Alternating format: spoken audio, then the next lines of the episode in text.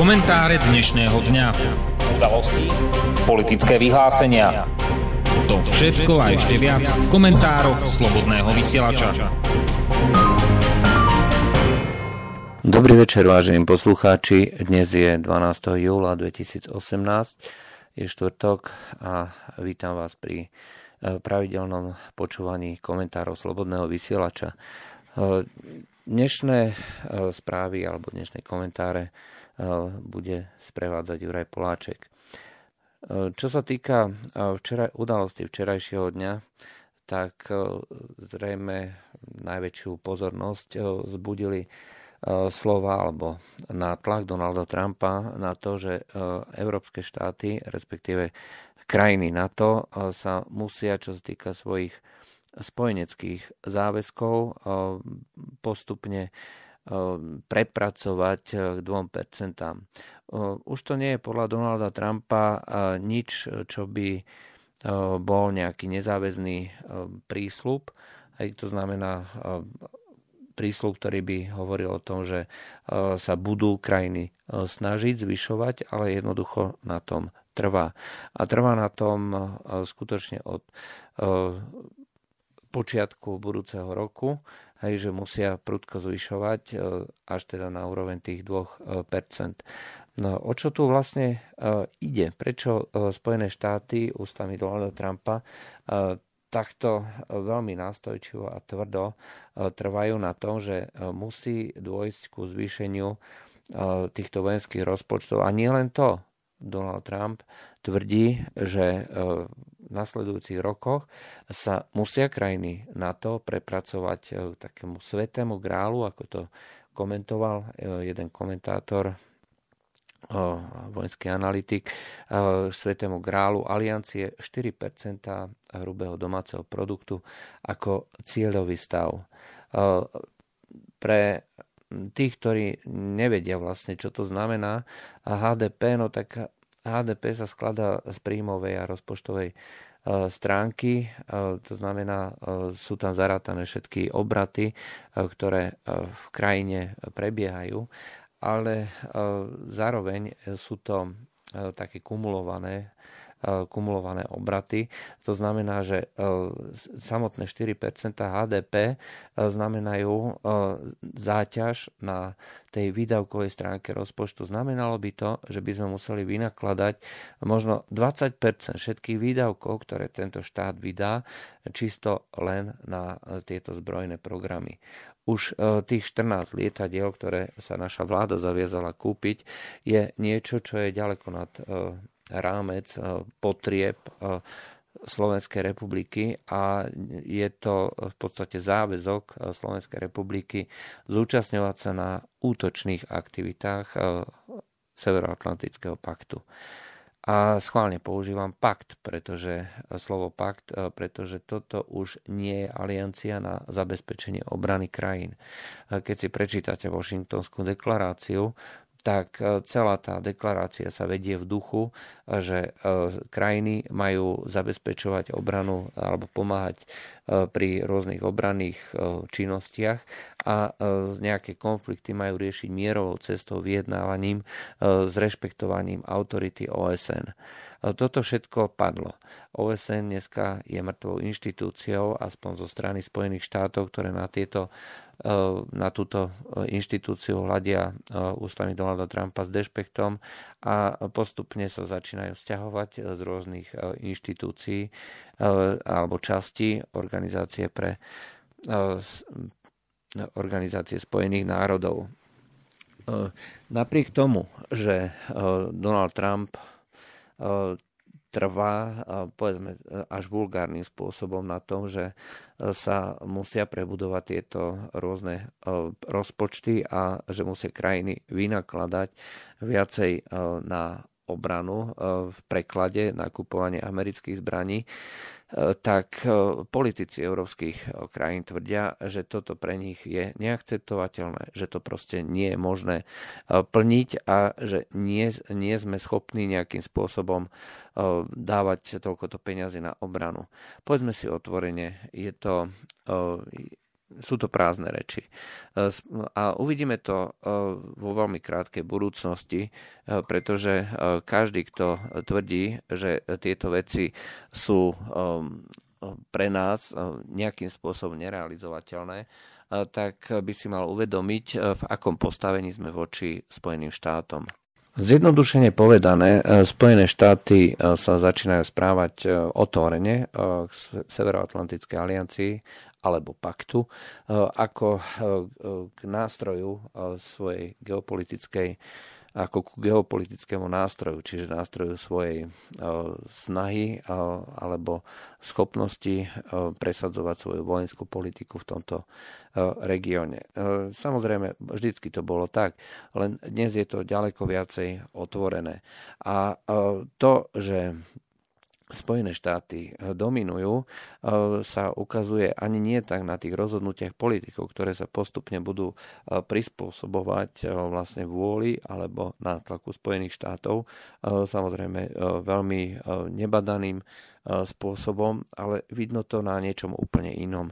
A vidno to práve na rozhodnutiach, vojenských rozhodnutiach NATO a krajín NATO, ktoré zdánlivo nemajú nič spoločné s tými rôznymi zbrojnými programami, ale v skutočnosti sú integrálnou, integrálnou súčasťou e, celého tohto nátlaku alebo týchto rozhodnutí. Treba si povedať, že momentálne prebiehajú v Severoatlantickom pakte infraštruktúrálne zmeny a zároveň sa pripravuje alebo teda realizuje projekt transformácie velenia a, riadenia systému ochrany vzdušného priestoru európskych e, krajín NATO. Prebudovávajú sa e, diálničné, cestné, železničné siete. E, modernizuje sa jadrový potenciál Spojených štátov a zároveň sa presúvajú do Európy zbranie, modernizované jadrové zbranie taktického určenia, rôzne bomby a tak ďalej. Navyšujú sa počty počty e, príslušníkov americkej armády a celé sa celý tento ansábel e, sa presúva smerom ku e, východným hraniciam Severoatlantického paktu. A samotná tá realizácia tých, tej položky 4% nemusí byť naplnená priamo v tom, v tom záväzku, e, že tieto krajiny sa k tomuto prispôsobia. Ale už len to, že v tomto momente by sa začali realizovať programy na e, spevnenie e, mostov, na prebudovanie železničnej siete, na vytvorenie tzv. vojenského Schengenu, čiže absolútne voľného presunu vojenskej techniky z jednej strany Európskej únie na druhu je niečo, čo nám, čo vlastne likviduje jednak suverenitu a jednak tým, že celá tá obrana je podriadená vlastne veleniu Spojených štátov, respektíve príslušníkom armády Spojených štátov, tak celé je to pod dohľadom a pod taktovkou Spojených štátov. A um, povedzme si rovno, uh, infraštruktúra je dnes um, vo veľkej časti zanedbaná a e, pokiaľ e, rôzne e, cestné siete za komunizmu sa pripravovali tak, aby bola rovnaká požiadavka zo strany Varšavskej zmluvy realizovaná, tak sa rôzne tie cestné siete, mosty, železnice pripravovali na presun techniky eh, z jednej strany na druhú, eh, práve eh, kvôli tomu, aby bolo možné rýchlo presúvať rôzne tankové vojska. Takže sa tomu prispôsobovali mostovky, nosnosť, nosnosť rôznych komunikácií.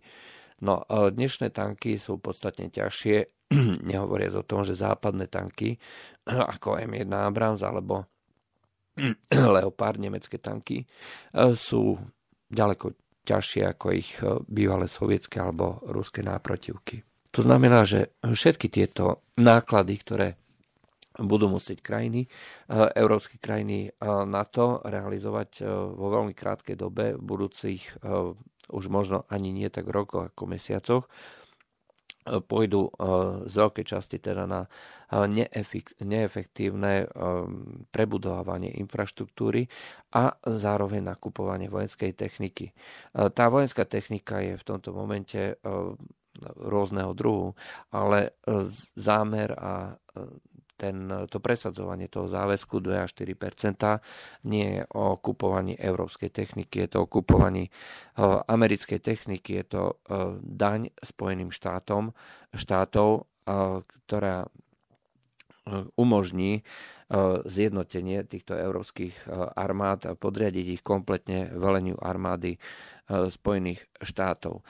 Celé sa to deje pod E, takou e, zdánlivo nič e, nehovoriacou hladinou prehlásení, kde prakticky všetci tvrdia, že sa nepodriadíme na tlaku Spojených štátov, ale v skutočnosti tu ide o to, aby sa financovali tieto aktivity.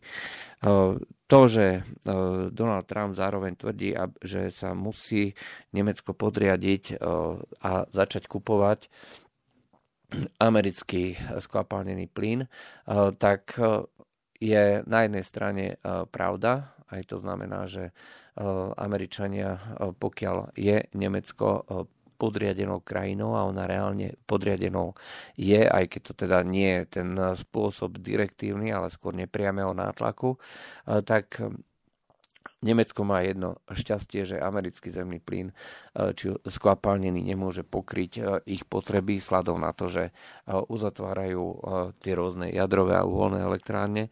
A podľa Bloombergu, aspoň poslednou komentáru, komentári Leonida Berčického, tak Rusko vyváža do Nemecka menej plynu, než to bolo za čias bývalého sovietského zväzu. A ten podiel sa drží dneska pod 40% a v roku 1980 to bolo skoro 50% celkovej spotreby zemného plynu v Nemecku. Samozrejme, to hovoríme o podieli, hovoríme o, nehovoríme o absolútnych množstvách, ktoré sú dnes e, podstatne e, vyššie práve kvôli tomu, že Nemecko zatvára uholné elektrárne a zatvára aj jadrové elektrárne. Zvyšuje podiel obnoviteľnej e, časti energie a zároveň Nemecko nesie možno najväčšiu časť toho tých nákladov na sankcie, pretože mesačný vývoz ktorý e, bol e, v Nemecku okolo na úrovni skoro 5 e, miliard dolárov. V tom roku 2012 je dneska na, pod, hlboko pod úrovňou 3 miliardy, no kolíše to rôznym spôsobom kdežto Spojené štáty si zachovávajú zhruba rovnakú úroveň vývozu do Ruska. To znamená, že Spojené štáty neprišli prakticky o nič, o žiadne benefity, ale Nemecko platí podstatným poklesom skoro 40 Nord Stream ako taký však by mal byť zastavený, pokiaľ sú reči o tom, že Spojené štáty e, sú dominantné a chcú si zachovať a presadiť dominanciu. Napriek tomu, že e, Nemecko e, tvrdí a požaduje že potrebuje tento zemný plyn, pretože v skutočnosti, keď si pozriete ten energetický mix, tak zemný plyn je stále rovnakou zložkou toho energetického mixu Nemecku už dlhé roky, akurát, že sa znižuje podiel e, tých niektorých, e, niektorých zložiek, ako je e, jadrová energia alebo energia z uholných elektrární na úkor obnoviteľných zdrojov. Ale samotné, samotný zemný plyn si zachováva zhruba stále ten istý podiel. To znamená, že Nemecko potrebuje zemný plyn aj z Ruska, aj keď Rusko nedokáže pokryť e, všetko to, čo Nemecko potrebuje. Len e, tam ide skutočne o princíp. Tak ako sa Nemci e, museli zmieriť s tým, že ich, že ich vývoz a teda obchodné straty budú, teda vývoz bude klesať a obchodné straty budú narastať, eh, pokiaľ sa prispôsobia eh, tlaku Spojených štátov na sankcie, tak rovnakým spôsobom by to malo zrejme nastať, ak prinútia Spojené štáty zavrieť projekt plynovodu Nord Stream 2. Tu sa ukáže práve na tomto prípade, príklade a prípade, e, či je možné ešte viesť v Európe samostatnú politiku a či je možné vlastne takéto čosi e, presadiť. E, tie infraštruktúrne zmeny v NATO však hovoria, že tu dochádza k veľmi rapidnému zvyšovaniu dominancie Spojených štátov, pretože všetko sa prispôsobuje tomu tlaku na východ a otváraniu tej takej vojenskej cesty a vojenskej agresii E, smerom do Ruska. E, tie manévre o tom, že sa zvyšuje, e, že sa treba zúčastňovať cvičení niekde v Polsku alebo v pobaltských krajinách, nie sú o, nejakom, o nejakých reálnych cvičeniach dôkazom nejakej kooperácie, ale skutočne prípravou na to, že treba sa naučiť rýchlo presúvať tieto jednotlivé zložky vojsk NATO, krajín NATO na východ. Samozrejme to bude viesť k niečomu, e, čo bude e, pripravovať e, stále väčší tlak na Rusko. Ťažko povedať, že či je, sú tie vojenské kruhy v Spojených štátoch pripravené na nejaký zničujúci úder voči Rusku. V časoch studenej vojny doktrína vtedy ešte Severoatlantickej aliancie hovorila o tom, že pokiaľ zautočia sovietské vojska alebo krajiny Varšavskej zmluvy, tak vtedy majú právo tieto rôzne krajiny použiť jadrové zbranie na, ako taktické. Čiže zastavenie prílivu tých desiatok tisíc tankov, a to bola holá realita, len Československo v tom období malo niekoľko tisíc tankov a nehovoriac o desiatkách tisíc na hraniciach Sovietskeho zväzu, tak E, tejto krajiny e, NATO nemali žiadnu šancu ako zastaviť e, tieto postupujúce armády a skutočne tankovú pesť, ktorá by sa valila z krajín ako Maďarsko, Východné Nemecko a Československo smerom do západnej Európy. Proste nebola žiadna šanca. Jedine pomocou taktických atomových zbraní. Dnes sa úloha vymenila. Dnes Severoatlantický pakt začína hromadiť obrovské množstva zbraní rôzneho určenia, e, či už pozemných, alebo e, námorných, alebo vzdušných a začína budovať odpalovacie šachty e, pozdĺž hraníc dnešného Ruska, aby bolo možné podľa slov Spojených štátov zostreľovať rakety podľa podľa dnešného ruského velenia je, sú tieto šachty použiteľné pre vypúšťanie eh, rakiet z plochodráhov letu Tomahawk. Bez ohľadu na to, že eh, dnešné rakety eh, už Rusi vedia veľmi účinne eliminovať, stále sú to v obrovských množstvách vypúšťané rakety, stále sú nebezpečnou zbraňou a sú hrozbou pre tie najbližšie povedzme mesta alebo vojenské základne Ruska. Toto všetko sa deje pozdĺž týchto hraníc a práve tá nemožnosť sa nejakým spôsobom postaviť tejto sile klasických zbraní e, je, e, zmenila ruskú doktrínu. A tá situácia sa úplne e, zrkadlovo obrátila a dnešná ruská doktrína, ktorá vie, že nemôže zastaviť útok klasických zbraní, tak dovoluje používať taktické jadrové zbranie na to, aby zastavila tento útok. Takže celá táto štruktúra velení NATO a vyzerá to tak, že sa do toho zapája aj Slovensko, e, sa orientuje jednak smerom na východ a jednak smerom na útok. E, takže e, toto je niečo, čo bude definovať politiku krajín NATO, reálnu politiku. Treba si samozrejme odmyslieť všetky všetky také slova, populistické slova o tom, že sa nepodriadíme tlaku a že naša politika bude neustále tá istá a bude odolávať tomu nátlaku Spojených štátov.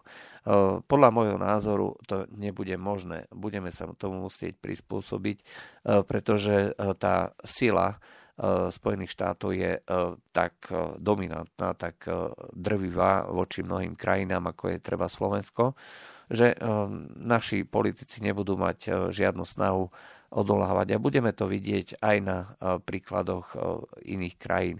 Niektoré krajiny samozrejme do toho pôjdu ďaleko ochotnejšie, napríklad Polsko, niektoré oveľa menej ako Slovensko alebo Maďarsko.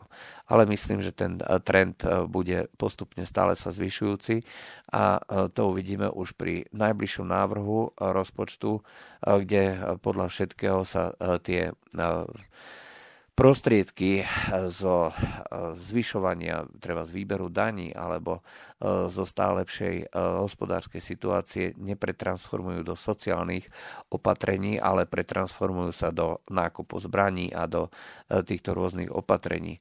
A bude to možno vidieť aj práve pri tom, čo som spomenul.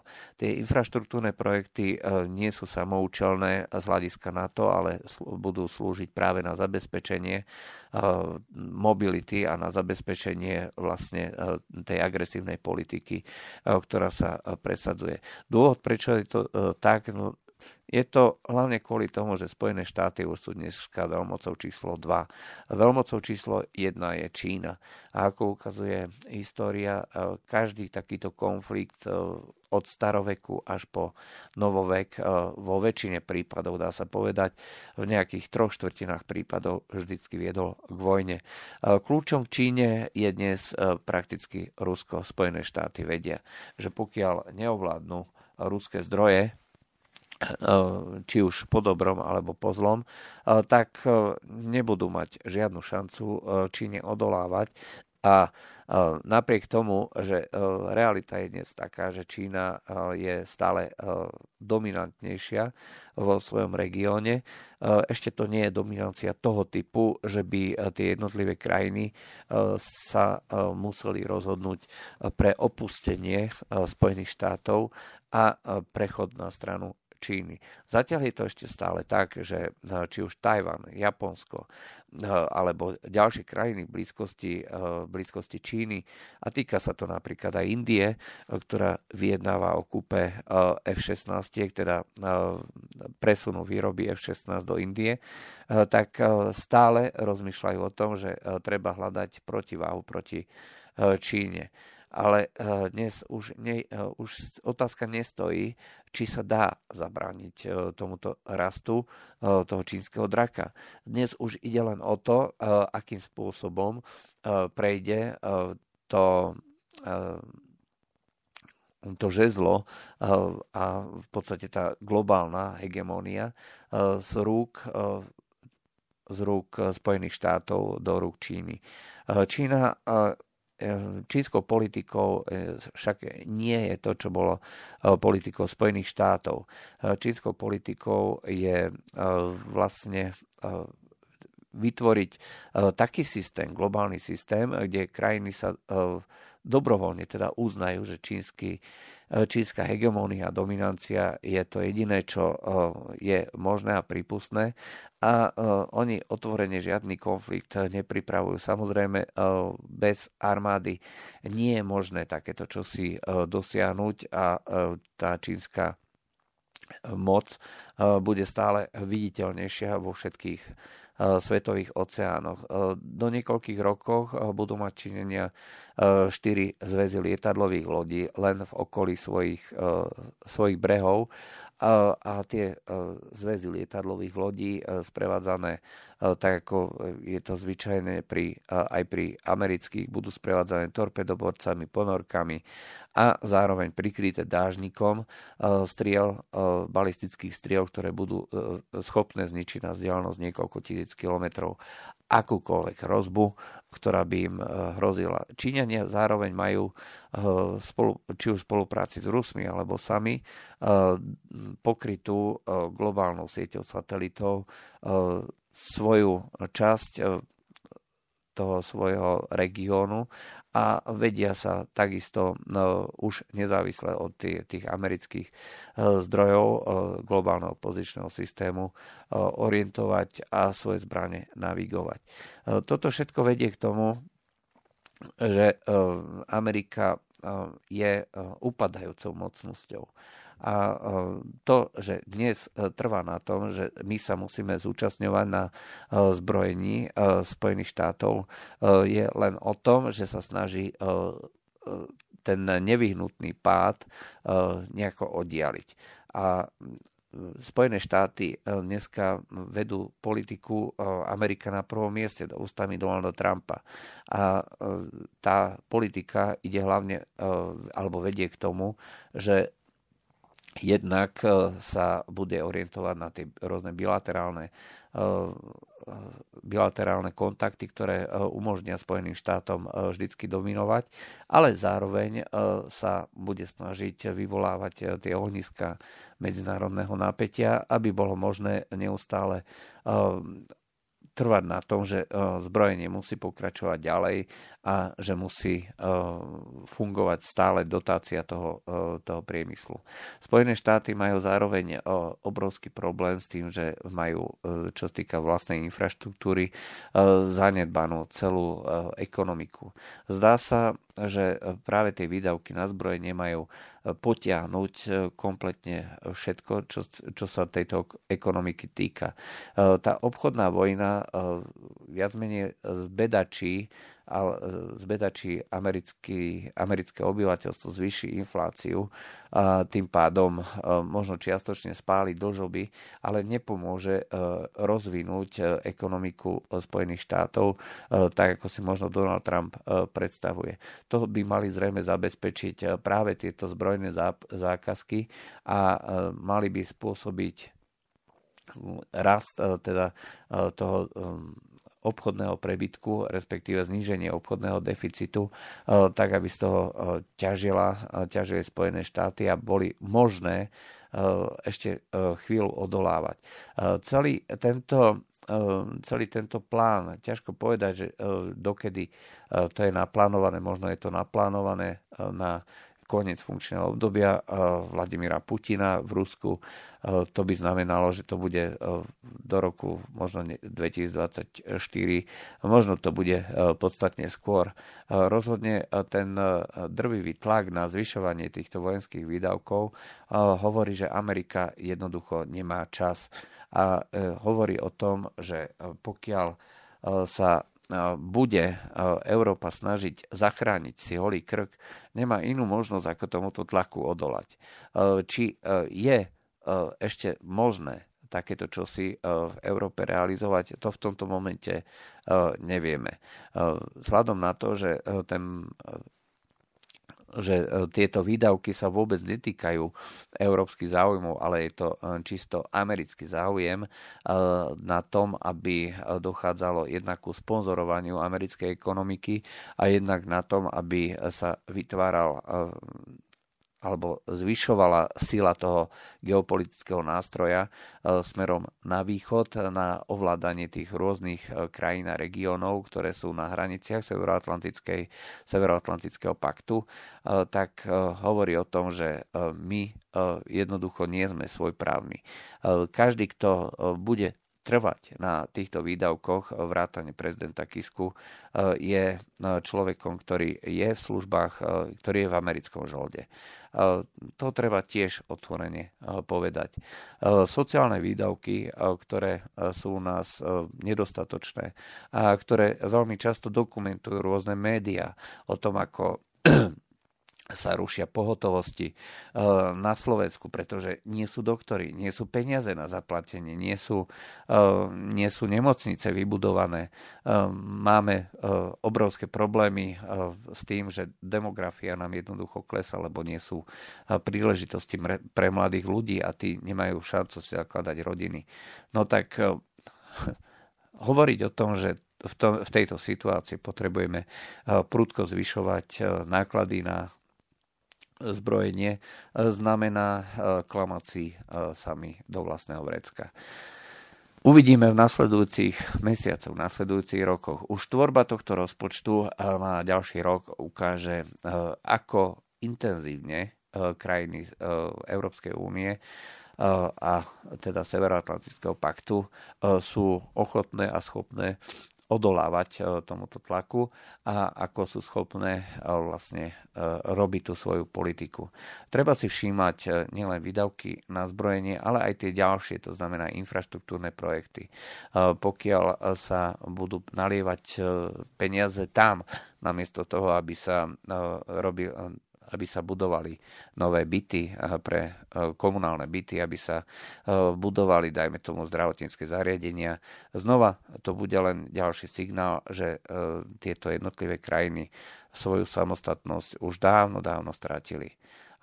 Takže uvidíme v nasledujúcich mesiacoch, v nasledujúcich rokoch. To bolo z dnešných komentárov Slobodného vysielača všetko. Lúčia s vami Juraj Poláček. Do počutia. Táto relácia vznikla za podpory dobrovoľných príspevkov našich poslucháčov. Ty, ty sa k ním môžeš pridať. Viac informácií nájdeš na www.slobodnyvysielac.sk Ďakujeme.